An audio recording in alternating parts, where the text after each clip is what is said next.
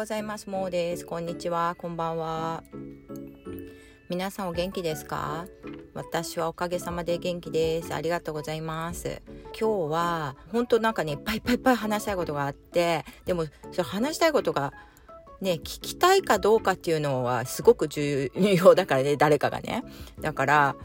誰かこう相手を探すのが大変なわけですよ、やっぱりね。毎日の生活があるんで。だからやっぱりこのね、いいよねこれ。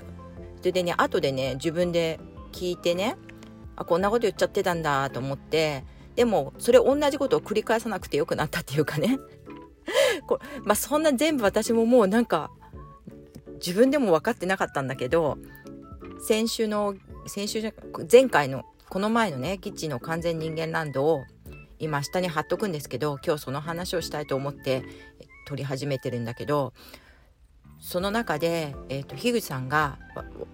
私のなんかポッドキャストがひゃくよんじゅうなんかいになってますよって、結構自分でねちゃんと入れてるはずなのに、あ、何回なんだとかって確認っていうかしながらやってるはずなのに、なんとなくこう人にこうやって言われると、おーひゃくよんじゅうなんかい行ってるんだみたいな、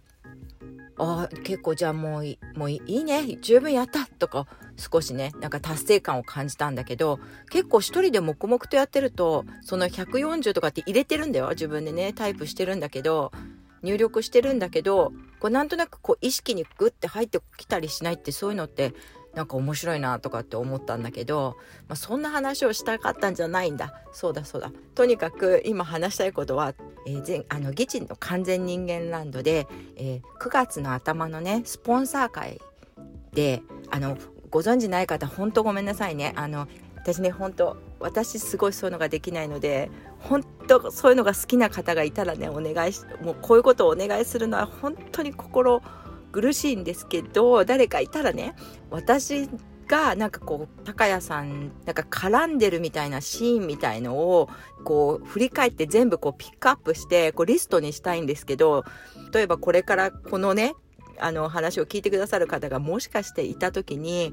なんかあじゃあそのモーさんが言ってるのってこれなんだみたいなことを聞いていただきたい時に、そこ行く行きやすいようにしたいっていう気持ちはあるんだけど、もうその過去を振り返るのがもう本当に苦手すぎてすいません。だからもしそういうのがお得意な方がいたら、あのそういうリストを作っていただいてあの私に送っていただければ、お会いした時にビール にさんばいでも必ずおごりますのでお願いいたします。でも無理にやらないでくださいね、本当にそういうのが好きな方がいたらっていうことでお願いします。でそういうことで、なんかあのこのねポッドキャストをこうやってご機嫌に続けられているのも、やっぱり最近思うのは、あのギチの完全人間ランドのお二人がなんかこう私に絡んでくれてるっていうことって結構大きいんです。ちょうどね今回のあの配信で本当にうざいぐらい私の名前を出してくれて、というか出てきちゃって、もうね一周くんとか有名な方がたくさん出るのはもう名前が出ても全然わ、やっぱりいいなすごいなって思うんだけど、自分の名前出てくるとうわまた出ちゃったよみたいな感じで、なんかうざって思われてるんじゃないかなとかすごいちょっとあったので、ご説明をねしたいなと思って、で自分で聞いてて、そういうのを聞いてて、ね、なんかやっぱりあ私の名前出てやったーみたいに思えたらね、もっと楽なんだろうなと思うんだけど、もう本当う嬉しいですよ。あの心の底からそうやってなんかちょ、ちょっかい出してくださる方がねいて、で今回の場合だとじゅうがつついたちにポッドキャストウィークエンドっていうのがあるんですけど、そのポッドキャスターの方たちがね集まってこう出店みたいのをするのかな、ね、あそれでいつも聞いてるポッドキャスターたちとこう触れ合う場所みたいのを作ってくれて、で多分なんだけどちょっと詳しいことは私もよくわかんないんだけど、それを始めたのはポッドキャストのなんかパイオニアみたいなあのトキマッシュっていう方たちごにんぐらいのグループがいて、徳島県の方たち で, でそこのしぶちゃんっていう方が本当に何年やってるって言ってたかな、そういう概要しか知らないんだけどじゅうろくねんとかずっとポッドキャストをされてて、でそれでそのポッドキャストでつのつながりをね多分大切にされたい方で、でそれでそういうポッドキャストウィークエンドって言ってポッドキャスターたちが集まる、ね、場所を作ってくれたんだよね。でも私なんかそのねなんか意気込みっていうのかな、本当多分一人とか二人とかでコツコツ始めやろうと思ってやるって大変なことだと思うんだけど、そういうのがあって、あの前回さんがつに会った時ももうなんか私本当にその場に行きたくて行きたくてしょうがなくてで行けなかったんで、あのウェブでね公開されていた樋口塾長のその、えっと、講演みたいのとかもずっとその ピーシー にかじりついて見てたんですけど、で私なんでこんなにこれが好きなんだろうってちょっと考えてみたんですよ、ここで今ね。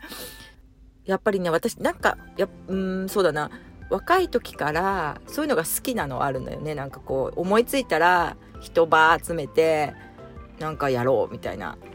うーん奥さんになってからやったのは例えばなんかワインの試飲会とか、私はワインのことなんか全然わかんないんだけどワインエキスパートを連れてきて、前ワインエキスパートだよって言っててなんか一人でいつも飲んでて美味しいんだよねとか言っている子を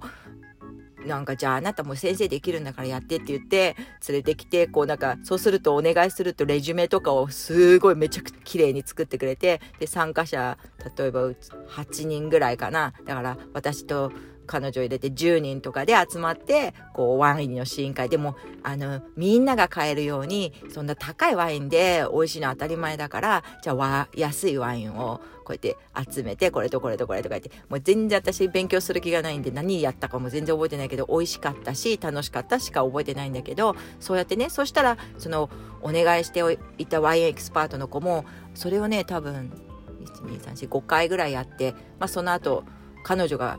まあ、今ねシンガポールにいるけど彼女がシンガポールからあの他のところに移っちゃうってことでできなくなっちゃったんだけど、そういうことをやってね楽しくて、でそういうことやるとねなんかそういうの参加してきて楽しかったですとかって言われるとなんか調子に乗っちゃうんですよね、私もね。でそういう経験が、まあ、今はそのワインの話になっちゃったけど、そういうなんか企画なんか思いついてこうやって人集まったら楽しいな、この人がこうにやってくれたりしたら楽しいなっていうこととかね、学校とかでもそうだけど日本人のお母さんがいたらじゃあ何人かで集まって文化を教えるやつやろうかとか言って、なんかそういうの思いつくとやり、やりたくなっちゃうっていうかね、そう、そう、それでやってみるとそれまでも楽しいし、どうするどうするこういうのやうれ喜ぶかな子供とかこの人たち喜ぶかなとか思ってやってるとその場その時も楽しいし、ちょっと不安はあるんだけどね、本当にそれがうまくいくかなとかね、でもちょっとじゃないな相当不安があるんだけど、だけどやってみたらやっぱりいい楽しかったって言ってくれたりする人がいてとか、でもその繰り返しでついついやっちゃうんだけど、まあ、飲み会とかもそうだけど、でも不安だな今思ったら嘘だな、不安はちょっとあるじゃなくて結構不安、あのみんなが楽しんでくれるかな、なんかなんか配慮が足りなかったどうしようかな、この人こうに思ってるかなああいう思ってるかなって、でとにかくそういうことをやってきたので、例えば、まあ、私が知ってるのはしぶちゃんっていう方のねポッドキャストを聞かせてもらったりして、えっと、そのポッドキャストウィークエンドのなんかこう意気込みっていうかね、なんか頑張ってるっていうのとかをこうなんとなく垣間見れるというか、見てるわけじゃないよね、聞いてるわけだから、それを聞くとなんか応援したくなっちゃうのもあるし、自分もそこに入りたい、もうやら入れて入れて入れてみたいな感じになって、そだからすごく今回ねちょうどもうねあとじゅうがつに開催するって言って、であのそのさんがつのね会の終わりの頃にもなんかねいちねんも開かずにやりたいですよねとか言ってこう上の方たちが言ってたんだよね。でその上の方たちが言ってたのをあそっかやっぱりそれに迷いながらやってるんだなとか思って、でもじゅうがつにはやりたいよねとか言ってて、じゅうがつ、うん、秋ぐらいにやりたいよねとか言ってたから、そしたらねやるって言ったからもう大急ぎで私もみんなにツイートしちゃったんだけど、そのご連絡がツイートで流れてきたからね、だから開催してるくれる人のね思いとかもね自分もちょっとなんか共感しちゃうし、そのみんなが集まってくれるかなどうかな、これだけやっとけば準備は準備は足りてるかなとかね、そういう思いとかもねなんか共感してもう今もワクワクしてるんですけど。ということでポッドキャストウィークエンドになぜシンガポールに住んでいる私がこんなになんかこう熱意を持って参加しようとしているかとか、参加は私は参加しないけどもうそのワイワイしているところに行きたくてしょうがなくて、で早速あの仲良くしていただいているあのオンライン会話の方たちにお声掛けをしてね、あの一緒に行っていただけるって言ったんでもうもっと元気になって、でそうしたらやっぱりね、なんか打ち上げとかもやりたいから打ち上げとかもやりたいねみたいな話になって、そしたら一緒にやってくださる方とかもいて、もうその一連の流れを今楽しんでるところで、もう他のことになんか手がつかないよみたいな感じですね。それまでの間になんか他のいろんなそう参加あのね、出展される方たちのポッドキャストもいっぱい聞いておきたいし、そしたらね、そこに本物のその喋ってる方たちがそこにいたらすごい嬉しいから、そういう準備準備っていうかね、そういうなんか多分コンサートとか行く時とかもそうだけど、前もってねいっぱいこう聞くじゃないですか。で気持ちを盛り上げてから行くじゃないそれと同じで、いろんな方のねポッドキャスト、そのね、出展されてる方たちのポッドキャストをねなんか聞いて、もうすでにねもう知ってる方とかもいるから、もうなんか今からワクワクしてるんですけど、でその話をねした時に、あの私それをあの行くって決めて、そのために行くっていうわけでもないんですけど、日本に行かなきゃいけない事情があって行くんですけど、たまたまその辺に行けるので、まあその日程もちょっと合わせたって感じはあるんだけど、それを決めてもう大体本当に行けそうだなって思ったので、えー、そのギチの完全人間ランドでね、私がこうポッドキャストをこうやって続けてられるちょっときっかけになっている、こうたかあの私になんていうのかな、こうを構ってくれる、そのポッドキャストの中で、配信の中でその構ってくれてるんで、あ、なんか存在してていいんだなみたいな感じになって、でそれのきっかけになったのが、まあたまたまね、なんか私がスポンサーしたのにチャチャを入れたあのギチのその青柳高也さんだったんですよ。あの時に私がね、もう本当にあの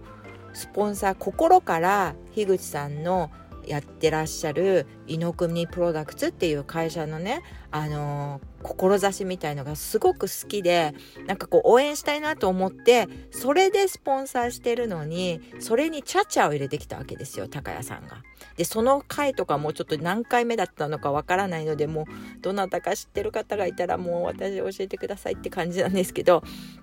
でそういうチャチャを入れてきて、その私のねこの真面目な気持ちに、それ何ですかみたいなことを言ったわけですよ。それでもうもうさんいなくていいみたいなことを言って、それもなんて言ったかも忘れちゃったけど、でもまあそれはね冗談も入ってるし、それもなんか遠いけど時空を超えてやり取りだと思っていて、もう面白くてね、ずっと私は怒っているふりというか、何言っちゃってんのっていうことをって言ったら、どんどんね話が展開、まあ毎月ね展開して、結局謝ってくれたんですよね。その謝れなんて言ってないんで、謝れなんて言ってないよね。まあ、非を認めてくださいみたいな感じだったのかもしれないけど、流れはね一回謝ってくれた。それでたまたまその高谷さんがやってらっしゃるあのアットホームチャンネルっていうね、東京のホームレスの方たちを取材して YouTube で流してるのがあって、でもそれもね実はそれについても話したいけど長くなるからやめておきますが、えっと、そのアットホームチャンネルとかを見てもとても好青年なんですよね高谷さんってそもうね変な人のはずはないわけなんだよね。だから私もまあ一連のねギチの完全人間ランドの一連のやり取りも、あ、こういう活動をねきちんとされてる方だし、あのやっぱりすごい何かの思いがあるんじゃないかと思うので、まあ、皆さん、私ちょっとね悲しすぎてちょっとよくいっぱいは見れてないんですけど、あのそのじゅうまんにん達成っていうのかな、登録者じゅうまんにん達成、シルバープレート、そういう YouTube を出してる方だから、私としてはあ、高谷さんってそういうなんかあのそういう業界の人なんだよなっていうことで、まあ絡んでくれるのが面白いって感じだったんですよ。ででですね、このポッドキャストウィークエンド行くので、多分東京に住んでらっしゃるからお誘いしたんですよ。あの私に会うっていうんじゃなくて、いろんな人集まってくるので、あのいかがですかと。で特にわた特にというか、私も行けるので お, あのお話できたら嬉しいですみたいな感じで、あの ディーエム を差し上げたんですね。そしたらそのことをまずモーさんからも誘われたしって言っちゃった言っちゃったというか言っててくれたんだよね、その配信の中で。でそれからスポンサーの中でフルーツ部長さんが私とこう対談したドリアの会のことで、もうさんそこでも出てきちゃって、でもう本当感謝ですよ。もう嬉しいっていうか、もう恥ずかしい、本当にもうでも嬉しい、なんかそれをね、その回をわざわざそこに出してくださって、であと次はこう行ったら今度はあのスペースでね、あの隔離中って私も隔離経験したことがにしゅうかんね、あの自分があの陽性とかでなかったんだけど、シンガポールは強制隔離だったので、海外に行った人はね、あのにしゅうかんやったことがあるので、もしそれが一人だったらとかって考えたら、それ私は家族とだったから、まあ、なんとなく大丈夫だったっていうのもあるけど、想像するとね、一人っきりでこう一つの部屋にいるっていうのすごい大変だろうなっていうのがあったので、あの、ね、仲間の方が隔離なんですっておっしゃってた時に、じゃちょうど私もね、家にいてダラダラしてるっていうか、あの引っ越しのね、片付けとかをしてた時だったので、いちじかんぐらいとかスペースを開いてたんですよ、毎日。あのその方とお話ししましょうみたいな。で、そうすると私と話すっていうよりは、スペースってすごく面白くてね、あの通りがかりの人というか、それ私たちがやってるよっていうのを見えるとポロって入ってきてくださって、そしたらなんかいろんな方と話せたっていうのを、そのスポンサー会でまた発表してくださって、そこでももうさんって出て、はあ、すごいな、今日今回ちょっと多すぎてもうは恥ずかしすぎる。でしかも私結構今回ね、今までそんな長く自分の文章を書いたりとかしてスポンサーをしたことがなかったのに、ちょっと一生懸命書いて意気込みをね発表しようと思って、自分もスポンサーしてたんですよね。さあ、私のスポンサー来ちゃったでしょ。もう恥ずかしすぎちゃってね、もう多すぎると思って、そういう風に思ってるんだよっていうのをここで伝えたいですね、本当に。でも皆さんがそうやってね、ただの一主婦なんですけど、話をね出してくれるっていうことだけでももう本当に嬉しいし恥ずかしいしって感じで、あのありがとうございます、本当感謝というか。でスポンサーはね、なるべくこれからもね、ひゃくえん以上とかなのかな、あれってスポンサーをするとそこでお知らせしてもらいたい内容を読み上げてくれるっていうのをねやってくれるので、それの絡みでこんだけね、いろんなこう方とも知り合いというか、あ、あのギチの完全人間ランドのあのスポンサーをした誰々誰々さんですねっていうことで、みんなもうは全然会ったこともないのに知ってる人みたいなね。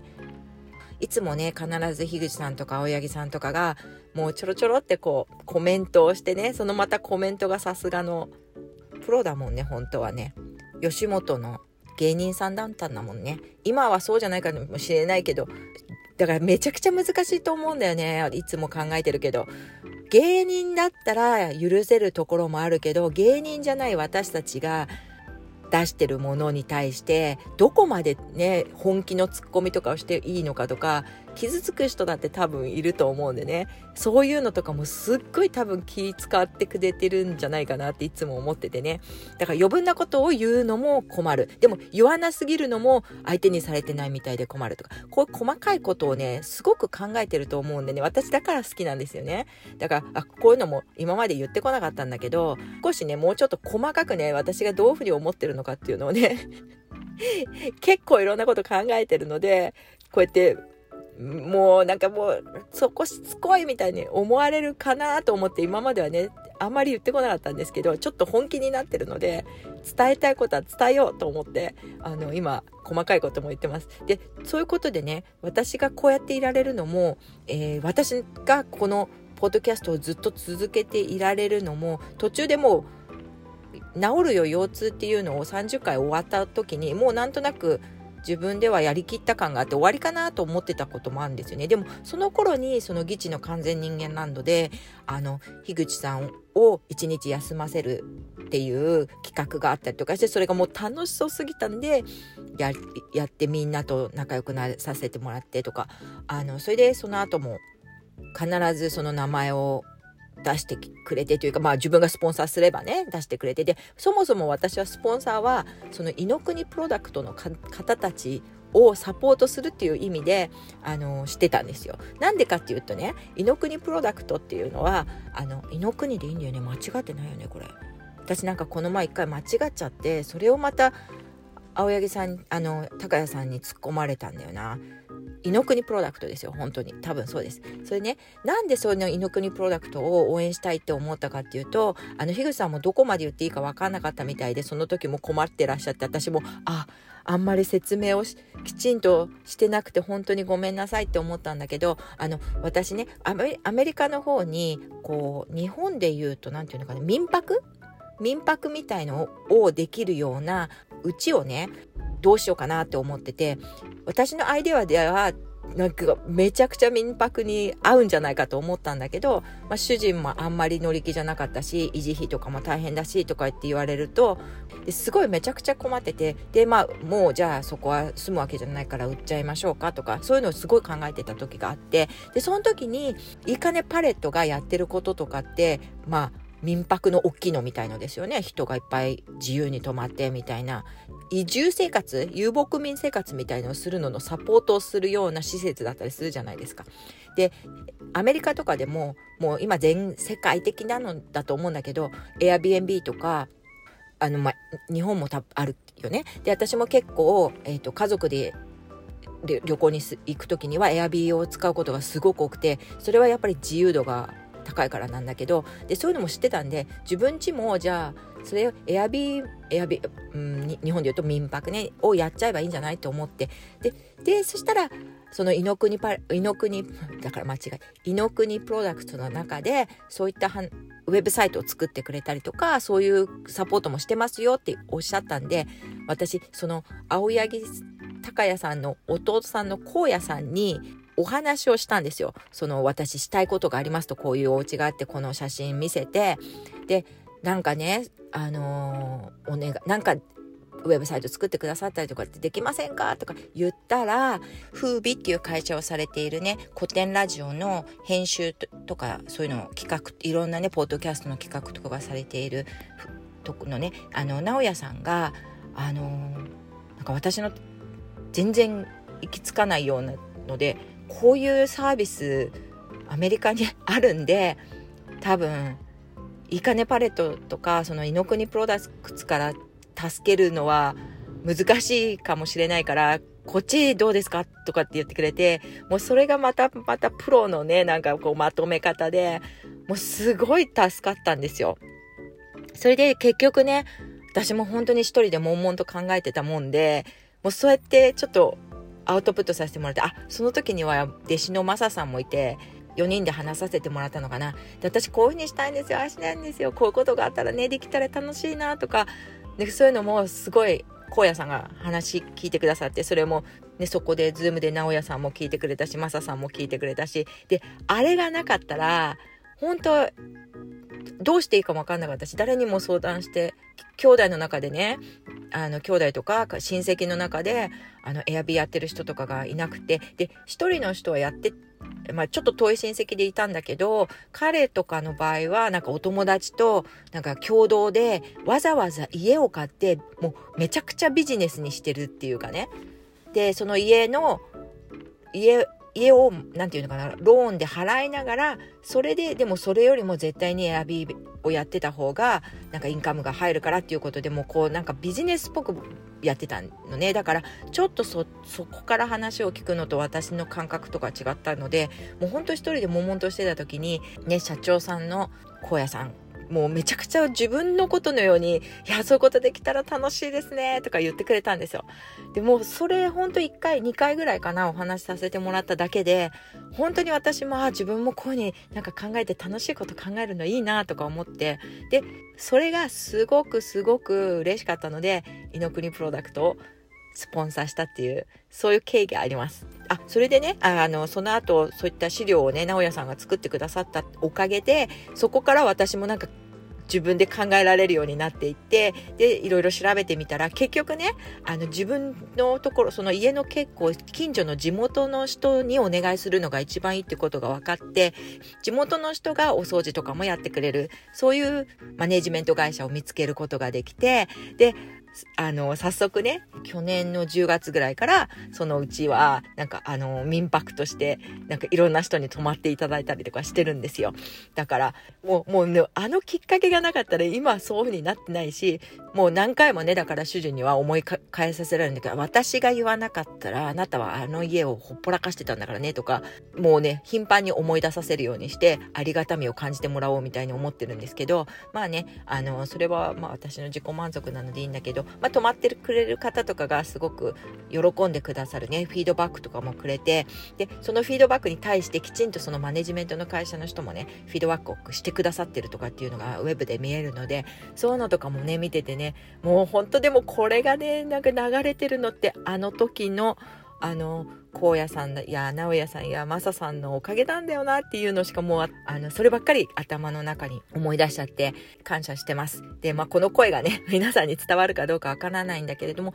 そういう思いでイノクニプロダクトをあのスポンサー始めしたんですね。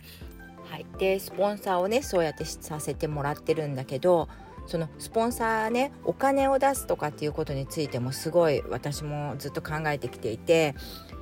なんか寄付みたい、寄付どこかにするっていうのはやっぱりそのお金を使ってこういったなんかの団体とかの方たちがいろんなかあの困ってる方たちを助けるっていうのがあると思うんだけど、それはそれで一個で、私はそっちも助けられるのであればしたいけど、そうじゃなくて私が今すごいエキサイティングしてるのは、ここでスポンサー集めてますっていうあのクラウドファンディングとかもそうだけど、まあ、あれも寄付といったら寄付なのかもしれないけど、でもなんていうのかな、相互じゃない、なんかあのでもまあ寄付も相互だったよね。なんかあのアフリカの子どもたちを救うプロジェクトとかに毎月お金をあの送っていれば子どもたちから手紙が来ますって、まあそれだってもう本当だよね、相互のなんか関係性だよね。だからそういうのがあるっていうのが結構昔だとあげちゃったお金っていうのが本当にどこに行くのかっていうのが見えにくかったんだけど、今は本当にどこに行くかっていうのがもう直接的にわかるから、なるべく顔の見える人たちで何かその送ったりしたら本当に良かったっていうことがなんかこう目に見えるものだったらやっぱりできる限りなんかそういうことをしたいと思ってるし、その金額がねやっぱりね私も主婦なんで大したことがなくてもう本当に申し訳ないんだけど、でもじゅ気持ちとしては自分が一人じゃ絶対できないし、何か応援したいことがあって、それでなんかちょっとでもね、まあ一人じゃ無理だからたくさんの人がそれを応援してるっていうことであれば一緒に応援したいと思うっていうね、その気持ちが大きいんですよね、このお金を送るっていう、うーんスポンサーをするとかっていうね。で多分皆さんもそういうふうに考えてねされてると思うんだけど、それは気持ちの問題であって、だからできる人がすればいいし、できない人はじゃあ自分ができることをしてればいいわけだから、あの本当にね、であとは助けてもらいたい時には私もすごいめちゃくちゃ人に助けてもらって、本当それ本当ごめんなさいっていうぐらい、これもうどうやってお返ししたらいいのでしょうって思っちゃったりするんだけども、それの連続でねお互い生きてるっていうのはあるので、でだからそのお金の使い方についても迷ってる方とかがいたら一緒にね話したいなとかって思うんですよね。あの限られたも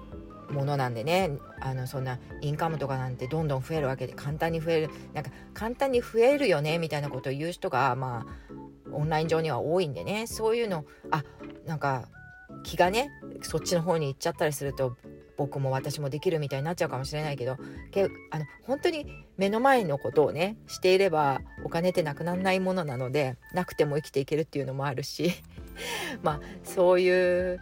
こともねいろいろ考えながらスポンサーもしてますが、えー、今日は本当にめちゃくちゃいっぱい喋ってるんだけど、本当に今日もここまで聞いてくださって本当すいません、ありがとうございます。で、うん、はいじゃあそういうことでまだ話し足りないことがありますけれども、えーと、今後もまたよろしくお願いします。またね、あの皆さんも良い一日をお過ごしください。バイバイ。